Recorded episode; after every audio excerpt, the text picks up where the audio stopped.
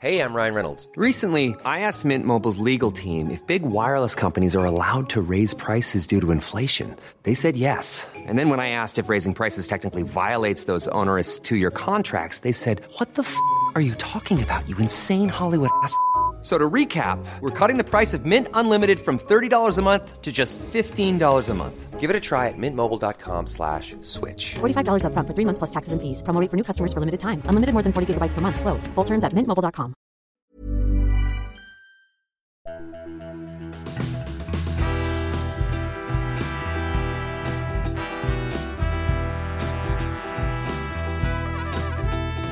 Hey, hey, welcome to Page Break. I'm your host, Brian McClellan, coming to you on a blustery day in the mountains of Utah. Today's guest is science fiction author Wesley Chu. Wes is the author of The Lives of Tao and Time Salvager. In addition to his own work, he's written tie in fiction for both The Walking Dead and Cassandra Clare's Mortal Instruments. Wes and I have been friends since our debut novels came out in the same month back in 2013, and we dive right in to talk about our respective careers and lurking professional anxieties. We also cover tie in writing, intellectual property, and the holy grail of novel writing, the coveted TV and film deals. It was a blast catching up, and I hope you enjoy my chat with Wes. an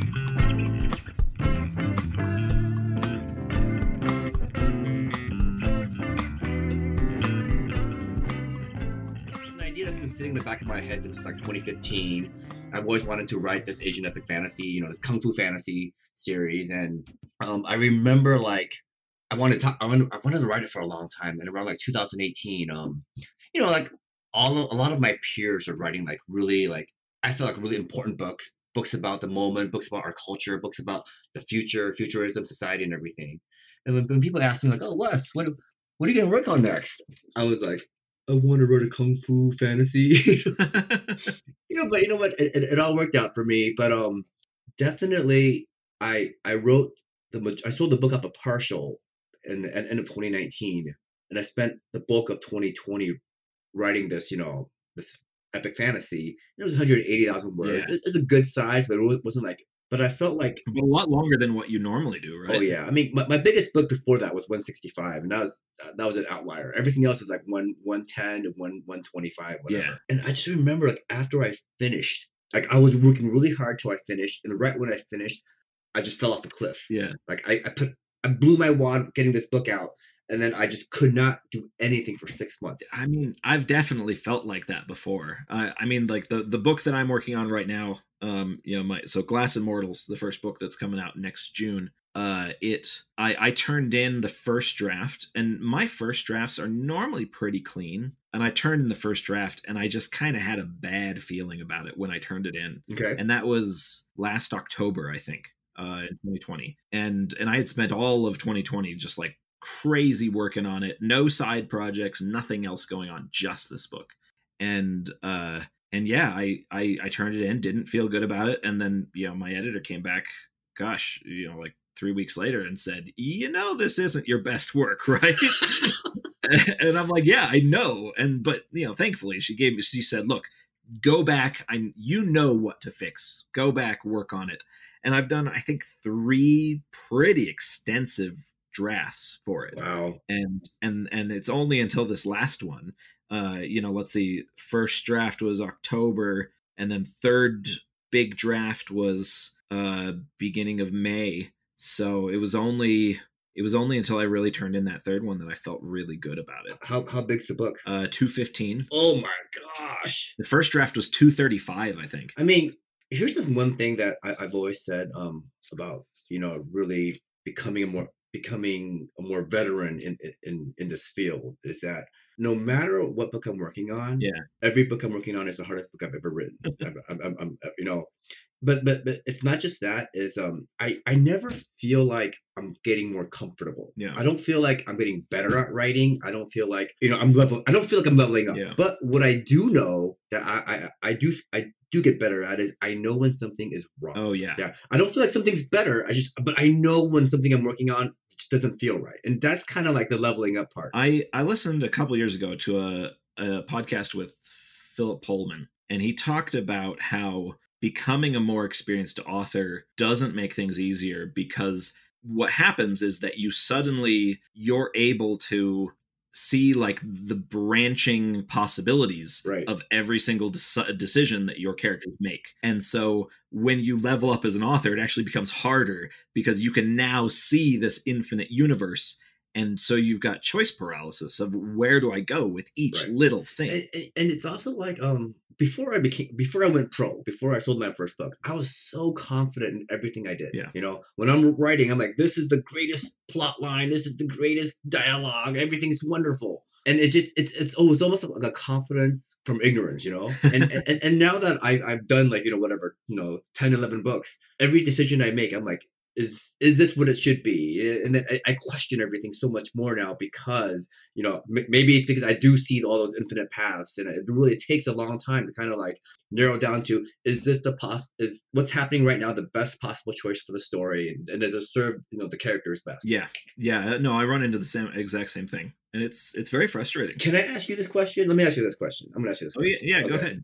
so i mean you started out you know you came out you you you, you came into publishing like, right out of the canon you know you have a huge epic fantasy it's done really well for you it's it's got longevity it's a long a long tail in the market have you found that the more successful you've become the harder it is to write Um, I don't know. I I think that there's like a part of me that really wants to like rest on my laurels kind of thing. right Um and and want to say, "Oh yeah, you know, I can put out an epic fantasy every 2 years. It's no big deal. I don't have to have side projects. I don't have to push myself too hard."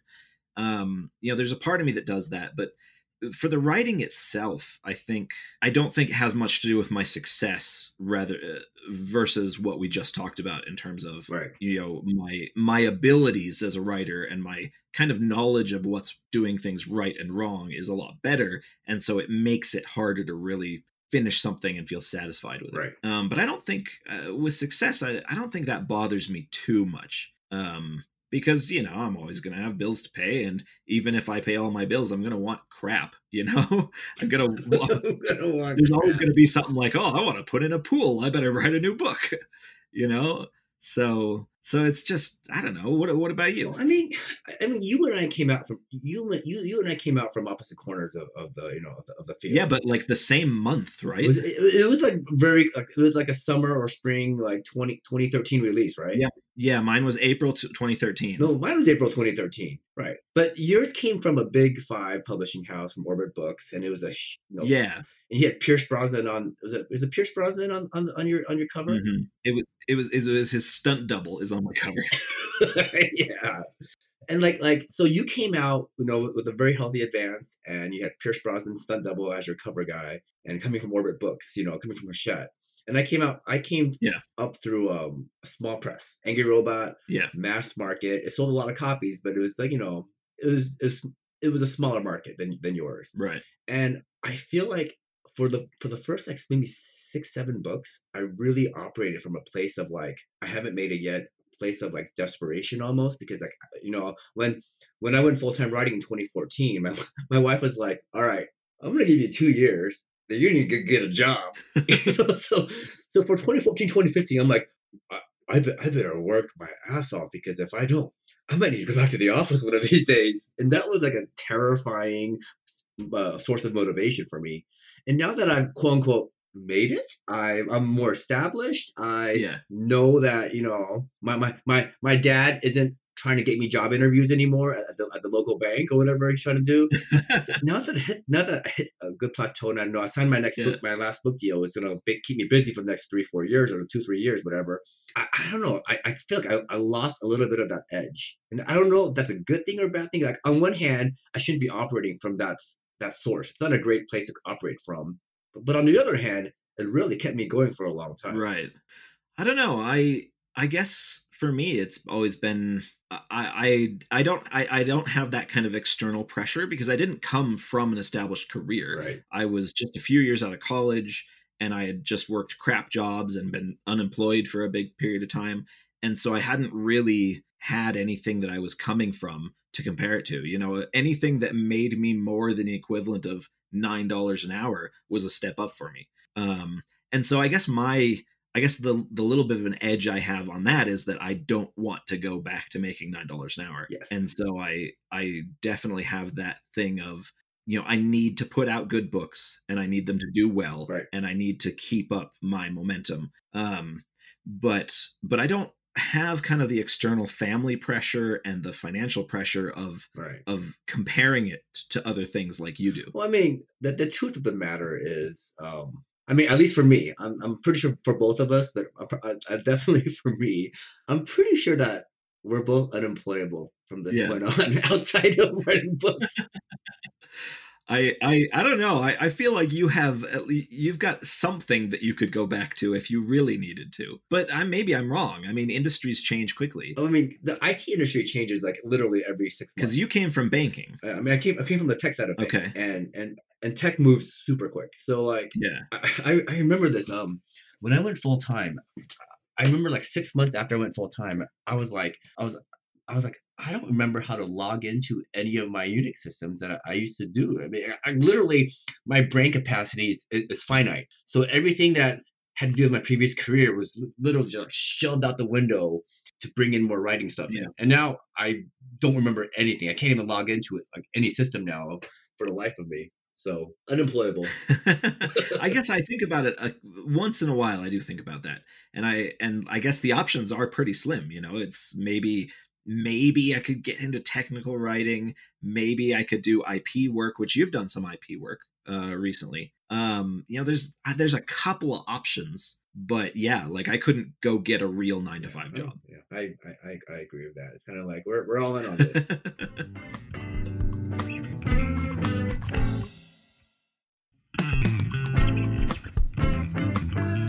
So how's how's life been doing? Have you been? Uh, you're a kind of a stay at home dad in addition to writing, right? I mean, I think everybody who has kids over the past year, no, everybody's been a basically a stay-at-home parent. Yeah. Um, no, it's it's weird because when when the pandemic first, you know, when the quarantine first started, you know, I was talking to myself, this is no big deal because I've been working at home since 2013, and the, with the with the way my wife and I had everything set up, I, I still get you know most of my writing time. Not that much should have changed, but it actually did change because before I used to have the whole house to myself, and now like my kids were home, Yeah. my my wife is home, and and something about just other people being in the house with me just like drove me crazy, you know. Right. And that's not even like trying to work while holding the kid at bay. You know, I have a two and a five year old right now, and so I had a one and a four year old when when the when the quarantine happened, and it was you know it, it was rough. Yeah. It just like an extra layer of stress that just kind of hovered over you. Right, right. Because you know, spouses are suddenly working at home, and and the kids don't have daycare suddenly. You know, things like that. Yeah. Uh, that that changes. You know, I I I kind of I felt the same way as you did, where I just went into the pandemic kind of thinking, oh, nothing's really going to change. You know, because I don't even have children. Uh, but but yeah, and and it gets it kind of claws at you. Yeah. And you know, being being kind of stuck in your house without being able to really go out and socialize, without being able to say, man, I want to go visit a friend or something. I'm going to hop on a plane and go somewhere. Um, you know, the it, it limits your options for the ways that you can kind of Decompress, get your brain de- to de-stress, you know, Yeah, take a break from whatever you're thinking about. Um, like yeah I'm, I'm not gonna lie, I actually don't have that many friends. Um, I didn't have that many friends to visit. Let's be honest. But um, but one one thing that really I did realize is um, you know, I used to go out to a lot of conventions. We that's how, we, that's where we all should hang out, and that was definitely like Yeah. one great outlet for me to you know decompress. These you know hang hang out with people who you know with other authors who kind of like who know what you're going through, what you're working on, and kind of you know your your community your community. Yeah. And and once I lost that, that's when the buildup started happening. You know, that's that's when that's when the burnout started coming out. Even though my day to day didn't feel that much different, but it was just that additional small layer of, of stress building on each other. yeah so you um you you mentioned the kids like is it, it do you find it kind of a distraction just having children in general this is something i don't have experience with at all do you find it a distraction from the other things you want to do in life or do you find it as a something that kind of keeps you alive and keeps you going Uh, I mean, the honest answer is, is it's definitely both. It's definitely both. It's yeah I mean, if you look at my my, my productivity, I have I think I have 11 books published. Okay, hmm and from 2013 to 2016, I was publishing two books a year. Right. And then 2016 to 20, 20, 20 2016 to now, I've published three books. Yeah. Okay. And part of it's because I've been leveling up. You know, I've been working on, on bigger titles. There's, some tie in from 2016 to 2019. But it's, I, I, it's, you know, having kids takes up so much brain space, you know, and it's not just like, okay, I can't work because I have to take care of my kids from like, you know, one to five today Right. it's like it's you know you take care of your kids from one to five but then you think about all the things that comes along with parenthood you know like well you know where are they going to go to preschool what how, how are you feeding them how, how do you potty train them you know so like every day right now from like five till nine is like kid kid time Yeah. where I'm hanging out with my kids, I'm feeding them, they're running running around like crazy, they're you know they're doing what little boys do, and then they go to bed, which is great because that's like you know the best time of the year is right after the kids go to bed. That's something I say all the time. But then, and then here's what it is: is after the kids, after you're done with the kids, you can't just sit down and start working again. Yeah. You know, I sit down and I stare at the wall for the for, the, for 20 minutes just because your your brain needs to kind of like come down from that. And and for me as a writer, uh, my best writing time is like from like nine to 12 yeah. but then after you, you you're dealing with kids all day you're just my brain isn't just wired for that anymore so it takes a long time now for me to get situated into a into a you know, a headspace of okay now let's get some words down Yeah. and, and and and that's the real like drag of having kids is it's not just when you're with them they're also on your mind when you're not with them so Right. Well, that's it's going to be that way with any responsibility.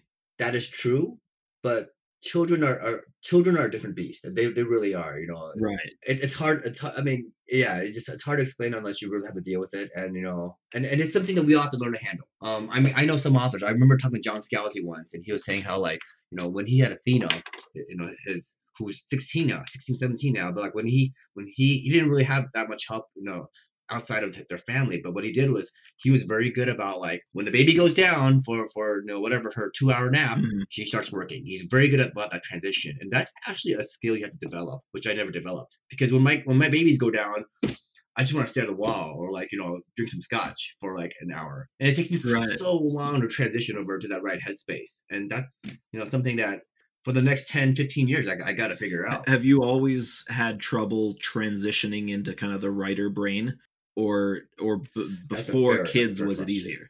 I would say that I used to. I probably still had some transition that had to go had to go through every time, but I I transitioned playing video games. Yeah. So like I would sit down and before I you know started working on something, I would play a game of like Dota or something or play a couple turns of Civilization. Right. And then after like maybe 15, 20, half an hour, maybe an hour sometimes, you know. but then I, I get into it, but then and then and then I could write. But back then though, we had so much more time on our hands. Like whenever we got up, eight, nine o'clock, ten o'clock, whatever, we had no kids, wife, no wife's at work. Yeah. We spent all day puttering around, getting our work done, and we could typically, you know, the the spouse comes home, we hang out with them, they, whatever, and then we can work till two a.m. and it was perfectly fine. We had 18 hours that we mm-hmm. could allocate our our brain space to. But then once you have kids, Yeah. you are always on their schedule, you know. So like Yeah. right now, um, both my kids go to preschool. So no matter Mhm. what, no matter how much sleep they get, no matter what they were doing the day before, they're gonna wake up at the exact same time. So you don't get any extra sleep if they, if you know, if you tired them out the night before. They wake up and then you're ta- you're dealing with them Yeah. for like you know whatever. Get them, get in the car, get them breakfast, get them dressed, get them to school. You come back, and it's like you know probably nine thirty, sometimes ten, and then then, then I got a veg for like half an hour. So by the time I actually start working, it's like 10, 30, 11 o'clock. Right. But then at four o'clock, I got to go pick them up. So suddenly, the day that we used to have before we had kids, which would have been like whatever eight to ten hours, is like five. So Right. that's a thing. Kind of narrows your exactly. creative window. And then at night when they go to bed, they you have them from five to eight, five to nine. So now and then after you put them down, you you need to do that veg thing you do, which really I need to figure out just how to skip that entirely. Isn't that then you suddenly you only have like ten to one, but then you're also tired because you've been hanging out with kids all day. So our our windows are drastically shorter than they used to be.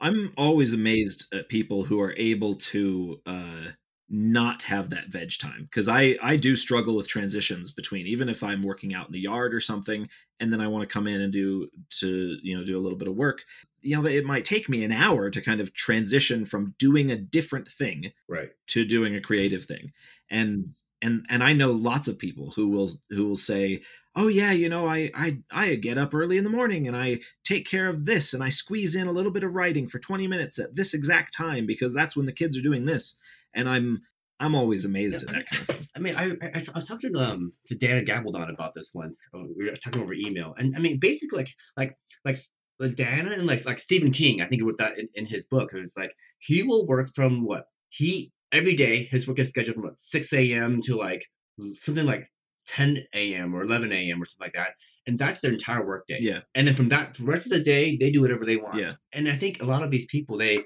they uh these authors, they train their brain to turn on into that writing mode at a certain time and then they turn it off. So because they, they can definitively turn it on and off at certain times, during that time frame they're they're so much more efficient. For us, we, we I feel like you and I we kind of have like this Yeah. work when we can, work when we feel like it, work when we have to. So our, our brain just need it needs a transition time as opposed to when they have like set time periods every day to work on that. And that's probably the right way to do it. Um, I just hate the idea of getting up at 6 a.m. to write. That just feels terrible. right i mean part of the reason i i wanted to become a writer is so that i didn't have to keep a schedule and so so that giving into that even though i know it would be a lot healthier for me on kind of an emotional and a mental basis right. i i don't i don't want to give in to that having a schedule thing Right. you know working from you know I, even if it was just you know 10 to 4 or something every weekday i still i don't want to give into that Right. Definitely.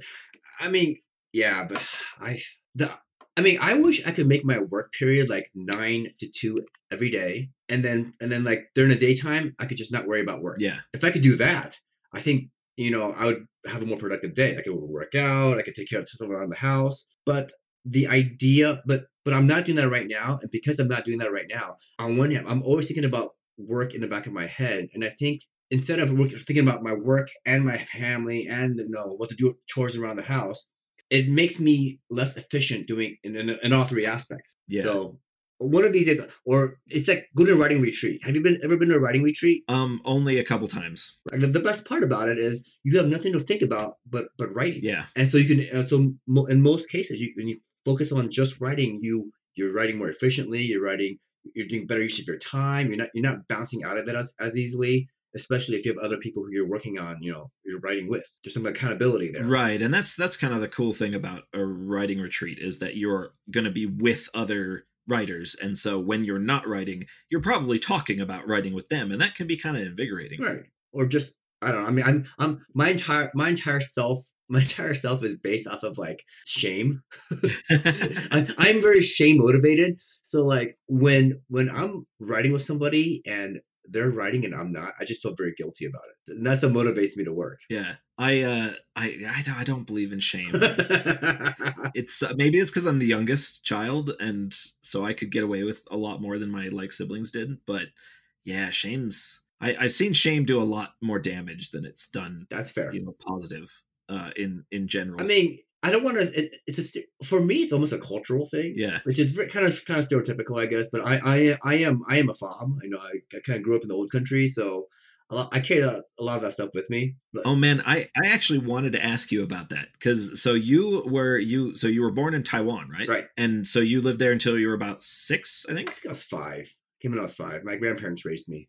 Do you remember that? Because you moved to Nebraska. Yes. And do you remember any amount of culture shock, or were you too young? Yeah. I remember a decent amount of it. Um, the thing is, when, when you're five years old, you're you're still adaptable to everything. Yeah. So like, I I, I remember going to kindergarten and like I couldn't speak a word of English. I, the only word I knew was no. But because I was five, I mean, I think I learned English in like three weeks. It, it, it's just you know, just you could learn pick it up so quickly. Um, and I don't I don't think culture shock. I don't think I actually had any culture shock just because I kind of like okay, I'm here and there's other kids and I don't know what they're saying, but we all can p- kick a ball, so let's figure this out. And and eventually, once I learned how to, I mean, if I came in I was like eight, I think that would have been a problem. I, I would have had some kind of culture shock. Yeah. But because I came so early, it wasn't a big deal for me. Yeah. Do you do you think you transitioned really well then? Yeah. I, I mean, I'm, I'm, yeah. Um, let me think. Did I have any problems? What one thing about you know? So I I, I went to kindergarten in in um in Taiwan. Yeah. So so I I just started the school system, and, and one thing about the school systems, systems, at least back then, was they were a lot more strict than they are in the U.S. hmm So when I came out here, all I had to do was follow directions, which is really easy, you know, if you're, if you're used to that environment. so I think if it was the other way around, where Yeah. you kind of have a more, you know, I don't want to say free society, but like just more, more le- less strict of an environment, you would have more of a problem adapting. But because I came from the other way around, it wasn't that bad. Yeah. I also read a lot of books. Yeah. Like my, my dad, one of the first things my dad did was, you know, he took me to like, you know, a bookstore and he wanted and just said, no, pick some pick some books, learn English, which is what and I you know and I started off the Xanth books. Xanth Piers Anthony was how I learned to speak English.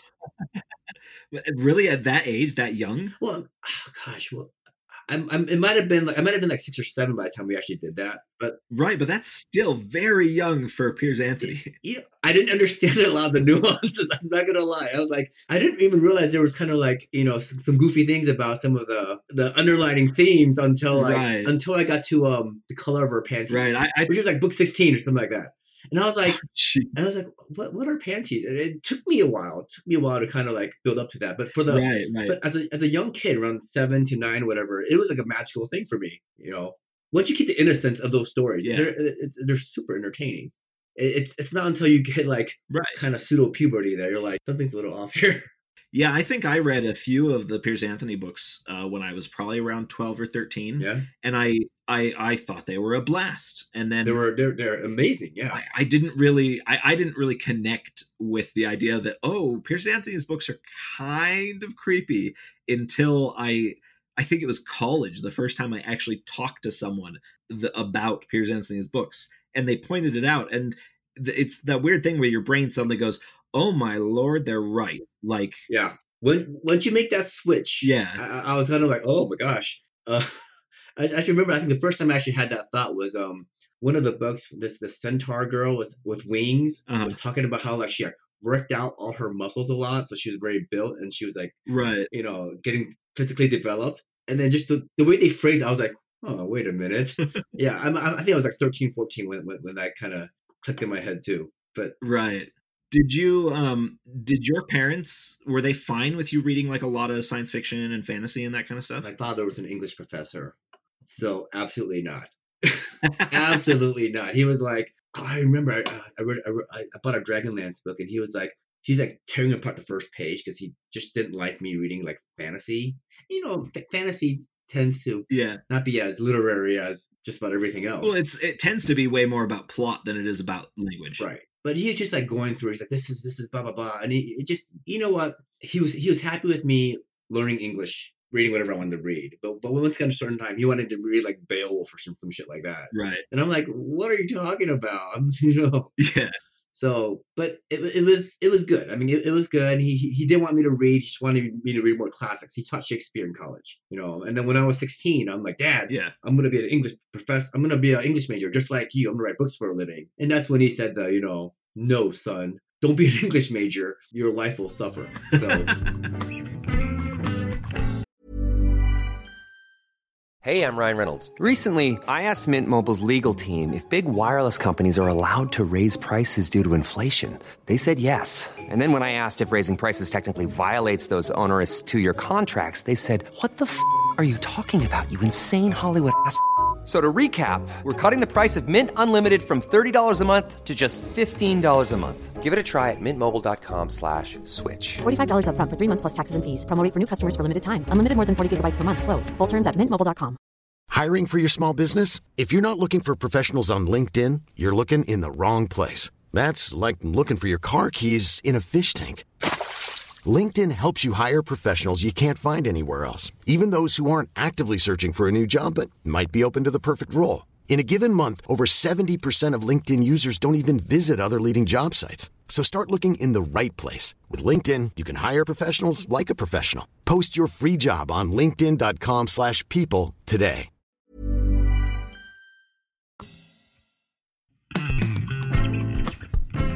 At, at what point did you seriously start writing?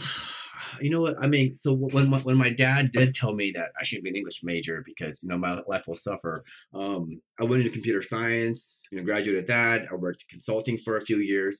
It wasn't until I was probably later in my twenties, you know, 25, 27 maybe, where you know I was just thinking about it. I was like, I don't like my career. Yeah. You know, I'm I all I do now is work and like you know do kung fu and there's I, I don't want to be still doing this 10 years from now so i started to you know i just thought back to like when what did i want to be when i was when i was a kid what what really inspired me to like do something cool and it was writing so i just started writing you know here and there and once i kind of rediscovered the fact that i really like storytelling i also learned realized that if i'm if i really want to do this i can't i can't do 10 things and do any of them well. So if I really want to do this, I have to do it well. Yeah. And the only way to do it well is to really, you know, put all my eggs in, into that into that work. You know, put everything into that thing. So I quit. I quit kung fu.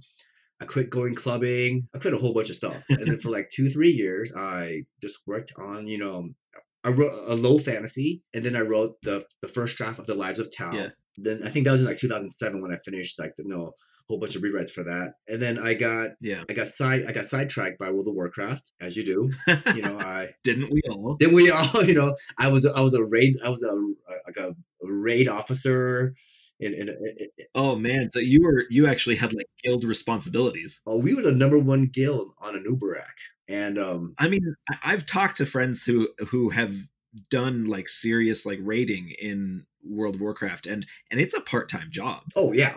We had we had 150 raiders in our guild. Whew. Um and I, I was the I was the the recruitment officer Uh-huh. in the number one guild on the server, which meant anybody who wanted any kind of like good loot had to go through me. Yeah. It, was, it was a total power trip. I, I had a total power trip. On top of that, I mean, and I'll, I'll say this to this day, managing a whole bunch of people, range, ages ranging 16 to 40, 50, Yeah, to like organize them together to be a cohesive op- no, unit is like one of the best project management training I ever had. You know, yeah, because you can't just yell at these people to do whatever you want. You, you, you just gotta just relationships. Some of them are dating. Some of them broken up.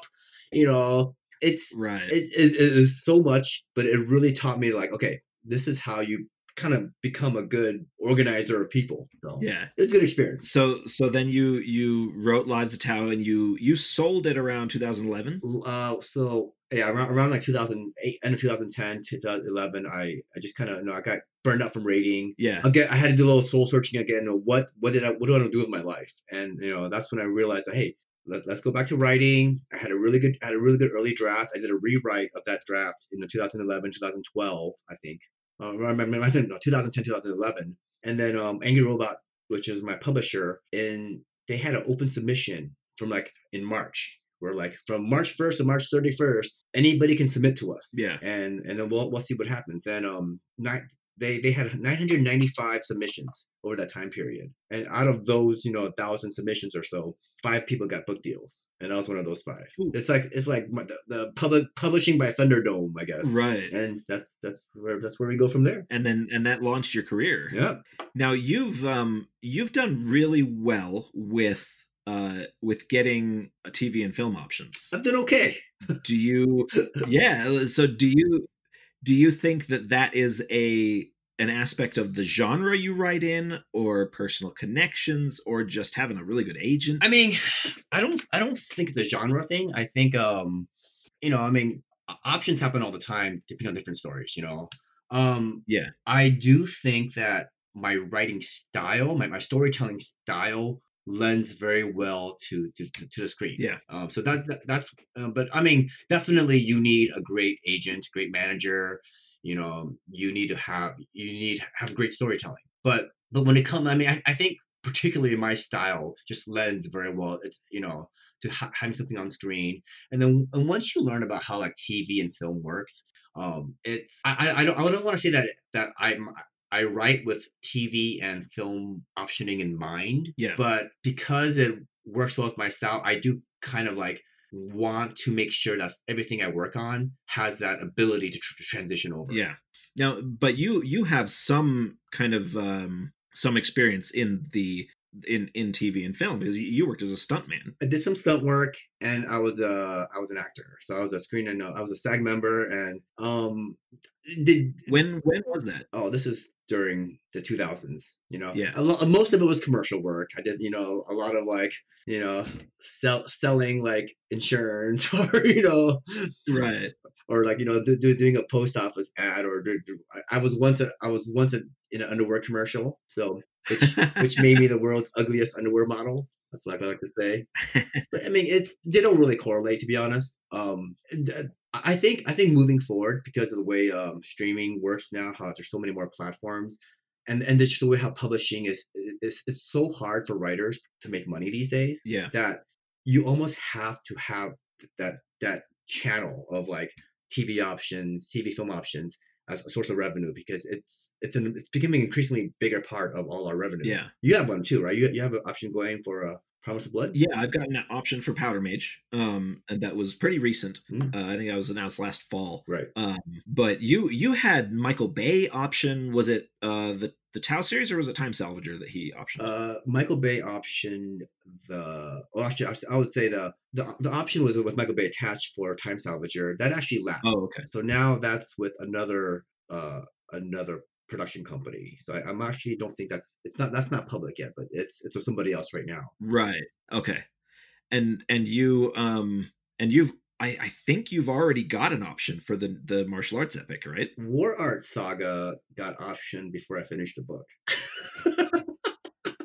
That's that is insane to me. Like that honestly that's the reason I brought the whole thing up. I mean, Michael Bay being attached to something is really cool, but optioning something before the book's even finished is really amazing. Dude, I I really enjoyed it. well, you know what? I Yeah, I bet I bet you're very pleased with that. it was you know it was it just kind of worked out um i mean um, to, to be fair when i started when i started submitting um, war art saga i wrote originally i was like i'm gonna write a partial and see what happens okay i'm gonna write the prologue of this of this series Yeah. and you know if it goes somewhere it goes somewhere we'll, we'll see if it, if it sells and the prologue though became a 60000 words Whew. so it was really a first act for the first book yeah. so it, it, I mean, so yes, it was a partial, but it was a very substantial partial. Yeah. and it was a partial that had a that had a beginning, introduction. You know, it had an ending in, in its own way. It was the first act. So because it was almost a complete, it could have been a book one if I really wanted to like you know make it longer. So that's where I that, that's where that went, and um because it was a complete story, it, it was easier to sell to um to the industry. Right. Now you don't have to answer this question if you don't want, but have you made more money off of off of selling books or selling options?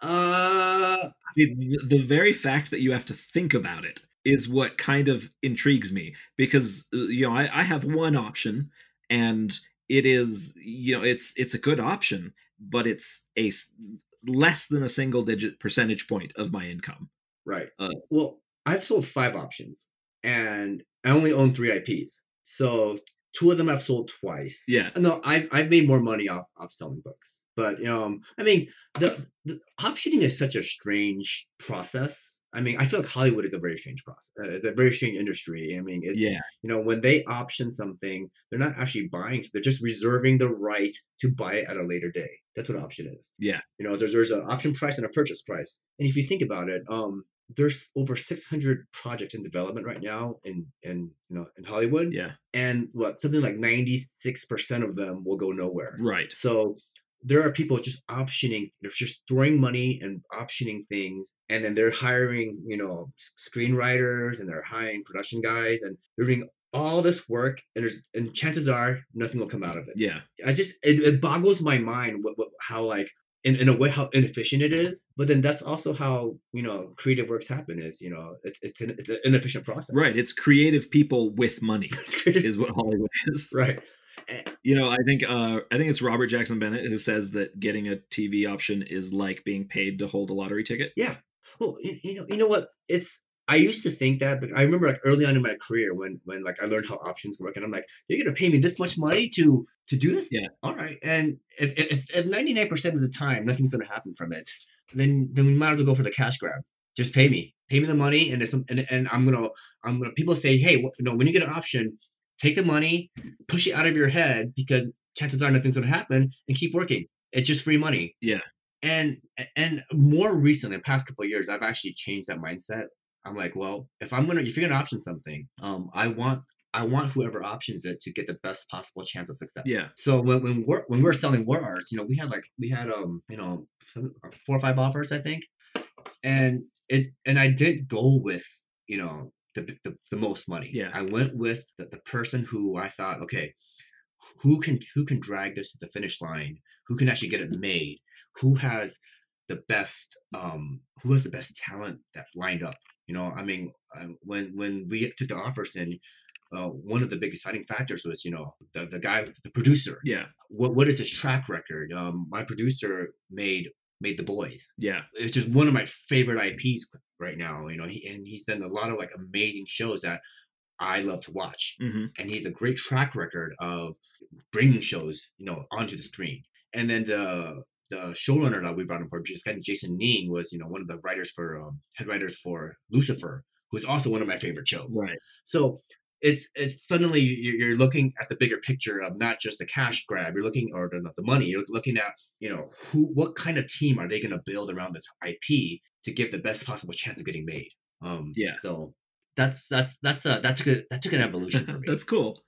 Now you've done um you've done both your own novels, but also worked on tie-in novels. I have um with uh, Cassandra Clare and with uh, The Walking Dead. yes. Now, now, do you uh, when you when you look at those projects, do you think you personally, after having done so many of both, do you think you you enjoy one process over the other, or do you think that they're just totally different things that are just different aspects of your job? I think the storytelling aspect of it's the same. Yeah. You know, writing an engaging story with with characters and having interesting things happen to them it, it- it's, it's it's very similar across the board. And I mean, I, I didn't feel like it was that different from writing like like a horror book, like horror with The Walking Dead versus what I was doing, the science fiction I was doing before versus doing fantasy now.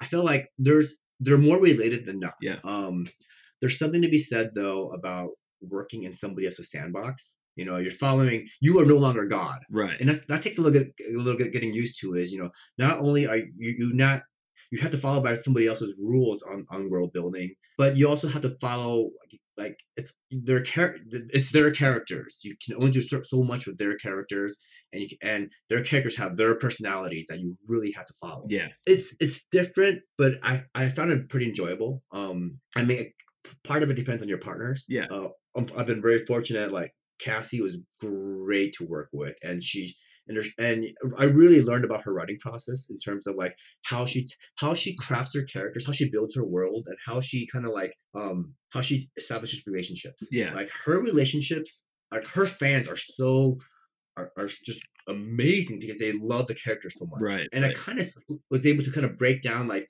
what did how has she created this universe where she has such devoted fans you know? And and it was really it's really incredible actually. She's kind of a genius that way. Yeah. and for walking dead you know walking dead's the walking dead you know it's it's one, it's one of the biggest properties out there. So when i was working on it i was working with you know you know robert kirkman and like you know mike braff at skybound at the time. And it was one interesting thing is once we got the the environment the the, the setting and the uni- the rules of the universe down you know he gave me a pretty free reign. I know just tell the story you want to tell based off of this information that we've given you. Yeah. and i wrote this huge outline and they gave me edits and they gave me like basically say on- once once we were on the same page like just go go and do your thing. You know tell us the story that you want to tell but in, in our world. And and that's what was a very um freeing aspect usually from what i understand a lot of tie-ins will try to like, grab control about with their property Mhm. so the author has very limited like you know very limited bandwidth on where, where they can steer Right. but in this case in both cases actually i was given a pretty pretty free reign to do it right whatever i want you know within the scope of what they have Oh, that's really cool. Yeah, I I've always I've always been intrigued by the idea of uh kind of this tie-in intellectual property work because because writing novels tends to be, I mean with some exceptions, it tends to be very solitary. But I'm fascinated by collaborative writing because most other writers have a lot more chances to do collaborative writing. You know, p- comedians and screenwriters and TV writers and right all these different types of writers will often work with other people to create something and and we don't usually and and it's it's a little bit lonely but but you have that that kind of trade-off between being in charge and being a little bit lonely versus being the being just one of the cogs and working with other people Right. Well, I mean, I think it depends on the IP. Like, if you're going to work on Star Wars, you you you're going to be on a short leash. Yeah. You know, and then part part of it's because you know the the Yeah. Star Wars is such a known commodity. It's uh, the characters are so well known, and you know there's there's this Star Wars Bible that you really need to cheer by. So Yeah. that that could be amazing because who doesn't want to read a Star Wars book? But it's also like you have to really really be a cog. You have to be willing to be a cog and kind of just you know push the story the way somebody else really is driving. you Yeah. know? I was a little lucky because I was able to drive a lot of it myself. If, if I was being driven quite a bit on on some of these projects, I, I might have chased a little bit, but that was not the case. That's great i'm glad that's uh that's fun are you are you looking forward to getting back to your own kind of universes now Yes, I mean it's. I, I spent three years working on you know two Shadowhunter books and, and one one uh, the the Walking Dead book and Yeah. be, before before I started doing my own stuff again I mean the last time I published my own stuff was 2016 so it's been a while Yeah. and it, so it's time and and and especially in this day and age um you know with again like I always talk about how like I t- try to take you know all our revenue streams in mind is right now IP is king you know so Mhm. because of the way platforms are are there's so many more platforms now everybody's so starved for content that um publishing your own stuff is really the and the best way moving forward you know Yeah. it's it's, it's how you you can you how you make the most money suddenly when you control your own ip you have you can sell rights you know, the foreign rights the audio rights the option rights It- there's there's so many more buckets to work with but you know but it's also a lot, lot more risky right right it's it's almost like a it's working for a tie-in is almost like having a normal job because you're just kind of going to work and doing a creative thing right but you're doing it for someone Right. else uh, versus working on your own intellectual property it's Right. yeah you- you're taking both the benefits and the risks of you know it might bomb or it might get a tv show that It, it, it, it might blow up, right? Yeah. But then, but when you do tie-in, or you know, then you, you usually get paid up front too. That's always nice. Getting paid up front is usually nice. so uh how many books are in the new series that you're under contract for three. I'm under contract for three. Um, I have a completed plot for the a completed arc Yeah. for the for all three books. Um, the first book's 180,000 words. Book two and three will probably be around 200 a piece, maybe more. Uh, a, a part of me really wants to go to five books. like like in my head i'm like i could totally you know take this side take this kind of like issue on this side really blow it up and really have a grand story that goes to five books but then Yeah. i don't know man i mean series fatigue is a real thing Yeah. you know and i just don't know if i have the if i have it in me to like really stay in this world especially in epic fantasy world for five five full books Man, I, I think about that kind of stuff a lot. Um, I I had originally kind of had been planning for the second of the Powder Mage series okay uh, to be five books, and then my editor left uh, right after editing the first book. She ended up getting you know poached by Tor, uh, and she uh, and so she left, and I kind of was you know orphaned uh, at my publisher, and thought, man, I I can't kind of be an orphaned author and and try to add two more books to this right. this plot line. And and so i all these kind of little things i had been setting up and uh, plot lines i had been kind of hoping to expand upon i ended up having to trim kind of a lot. And and it it was a little bit of a frustrating experience because you going into that. Uh, but i think about the idea of doing a five book epic fantasy series because i feel like that would i don't know it feels like it would fit with my style a little bit more but again maybe it would end up being a disaster so who knows well what, what about your new series i mean what, what, what do you see with your new series Well, it's a three book contract. Okay. Um, and and honestly, the first book has to come out before if I want to do five books for that, which I would definitely not, you know, totally look over the idea. But if I wanted to do five books, the first book would need to come out and do really well and right and do really well. Um, you know, if the first book comes out and it hits single digits on the Times list or something like that, and they come back to me and say, "Hey, do you think you maybe want to add to this contract?" I'd probably say yes, but honestly, let's play ball then yeah yeah, but it you know, you don't want to get tied for long series to a single publisher who, you know, your editor might change or the publisher might merge with somebody else or, you know, there's a lot of small risks you don't really think about in terms of long-term contracts. Right. Well, I mean, here's also the problem is like by the time you know that book one is doing well or not, Yeah. book you you've already handed book two in. That and that is that's the big problem. Probably, or you you've probably already handed book two in. So Yeah. like like for me, I was, I I was going through this problem where like I have an arc for five books if I really want to follow it, but Mhm. right now I'm working under the assumption that I, it's just a three book deal. Yeah. And if book one does just you know shoot out of the gate and they want five books, I'm going to do. It's going to have to be a massive rewrite of book two, and frankly, I don't want to write a book again. right right and that's that's hard you you never eh, trying to plan these things in one of the things that they don't really talk to you about in creative writing classes a lot um, with some exceptions is balancing your creative life with the business realities of of running a small business and planning ahead in terms of how business will affect the creative intellectual property you're working on right. you know I mean, do they have any classes for that? yeah I have never heard of any.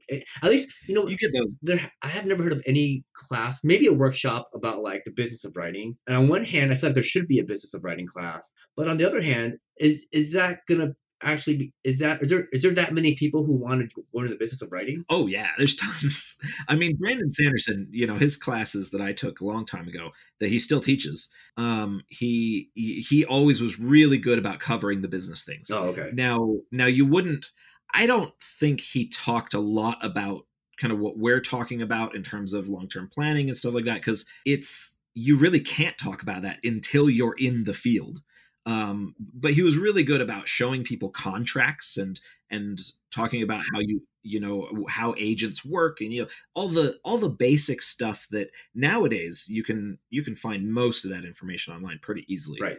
um, but uh, you know when i was taking the class there wasn't a lot of that Okay. and i think that he his his very public sort of i i like to talk about how writing is done. Right. um, with both you know his podcast writing excuses and his classes and his his his public lectures and stuff like that uh they they do really well for that sort of thing. I think it promoted it a lot um Right. I mean, yeah Brandon's always been very, very good about that stuff. You know, really, like he's been very, you know, free with his knowledge, and he, obviously he's one of the most successful writers out there. Um, no, Brandon and I went to seventh grade together in Nebraska. i know i was gonna bring that up earlier and i i it, i just i find that very funny We're the same age. We went to the same, you know, it was a junior high slash high school combined. in seventh grade, we were in the same, we were in the same class, uh, no, same classes probably. And look, our, our careers are, are are almost similar. no, no, no, no, not quite. Does your dad ask ever ask you why you don't have sales like brandon you know, I'm very thankful he doesn't know who Brandon is. you know no no honestly i like my, my dad gave me if he didn't give me grief he was just worried about me you know because he knows how difficult it is to like make a living doing what we do Yeah. so up until 2016 he's always like you know Yeah. you sure you don't want to back up you sure don't want to you know you sure you sure don't i could get you an interview at this bank or whatever here and there whatever we can you know you got you, you're gonna have kid you gonna have kid you have a kid coming you gotta right. you, a stable job is what you you know it's very, a little old fashioned you know but it's also like i'm like dad man the only thing i want to fall back on is like my ass you know if, if this doesn't work out then i will i will have tr- i will have given everything i had and to try to make a career out of this. If it doesn't work out then i will figure something out. But until then until i've fallen on my ass then i'm gonna i'm gonna give it a go. And so far you know it's been it's been good. Yeah. Um i do have concerns that look i don't mm, like i just it still boggles my mind how like certain authors can sustain 30 year careers you know? But but if you look at it you and i we debuted the exact same time. We're pushing 10 years. It's not too far. Not too far in the future. I mean that's we are very in the thick of things. Yeah we, I, we both been really fortunate with that. And you know it's it's that combination of um Yeah. what uh luck and skill. It's luck and skill. you know and- you, you need you need different you know you, you need uh you need a little bit of each. Little column a little column b. You need a little bit of each and you need a lot of grit Yeah. you know? Hard work. Hard work's the other column. You just it's publish pub, pub publishing will punch you in the face Yeah. many many times. And you know and and most of the times you just have to like take the hits, you know, go mope for a weekend or so, and then just kind of pick yourself back up and just, be like, this is this is it has, it has to be done, you know. Oh yeah. There's there's something to be said about how when you convert your hobby into your career, you really have to adjust your mindset for how you approach it. And you know, and, and previously, you know, we operated a lot off inspiration. Yeah. I want to be a writer. I want to tell the story. I want to do these things because it's fun That's uh, so true. and I like doing it with my in my spare time. you know. Right. Now we are contractually obligated to be creative, you know. And when it's not coming, we got to work, you know. When it's coming, great. But when it's not coming, we still got to figure it out anyway. And chances are, Right. these words might suck and we might delete all these words, but we got to keep plugging at it because it's now literally our job. It's how we feed ourselves. Hey man, thanks so much for coming on. I really appreciate you. Cool. I, I love hanging out with you, buddy.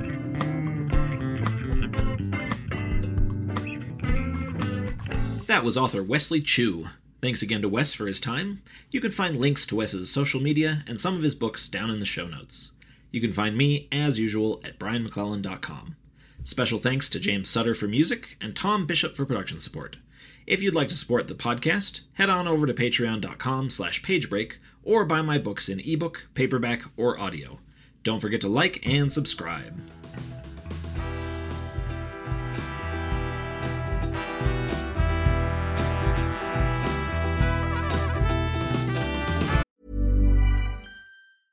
Mom deserves the best, and there's no better place to shop for Mother's Day than Whole Foods Market. They're your destination for unbeatable savings, from premium gifts to show-stopping flowers and irresistible desserts. Start by saving 33% with Prime on all body care and candles. Then get a 15-stem bunch of tulips for just $9.99 each with Prime. Round out Mom's menu with festive rosé, irresistible berry chantilly cake, and more special treats. Come celebrate Mother's Day at Whole Foods Market.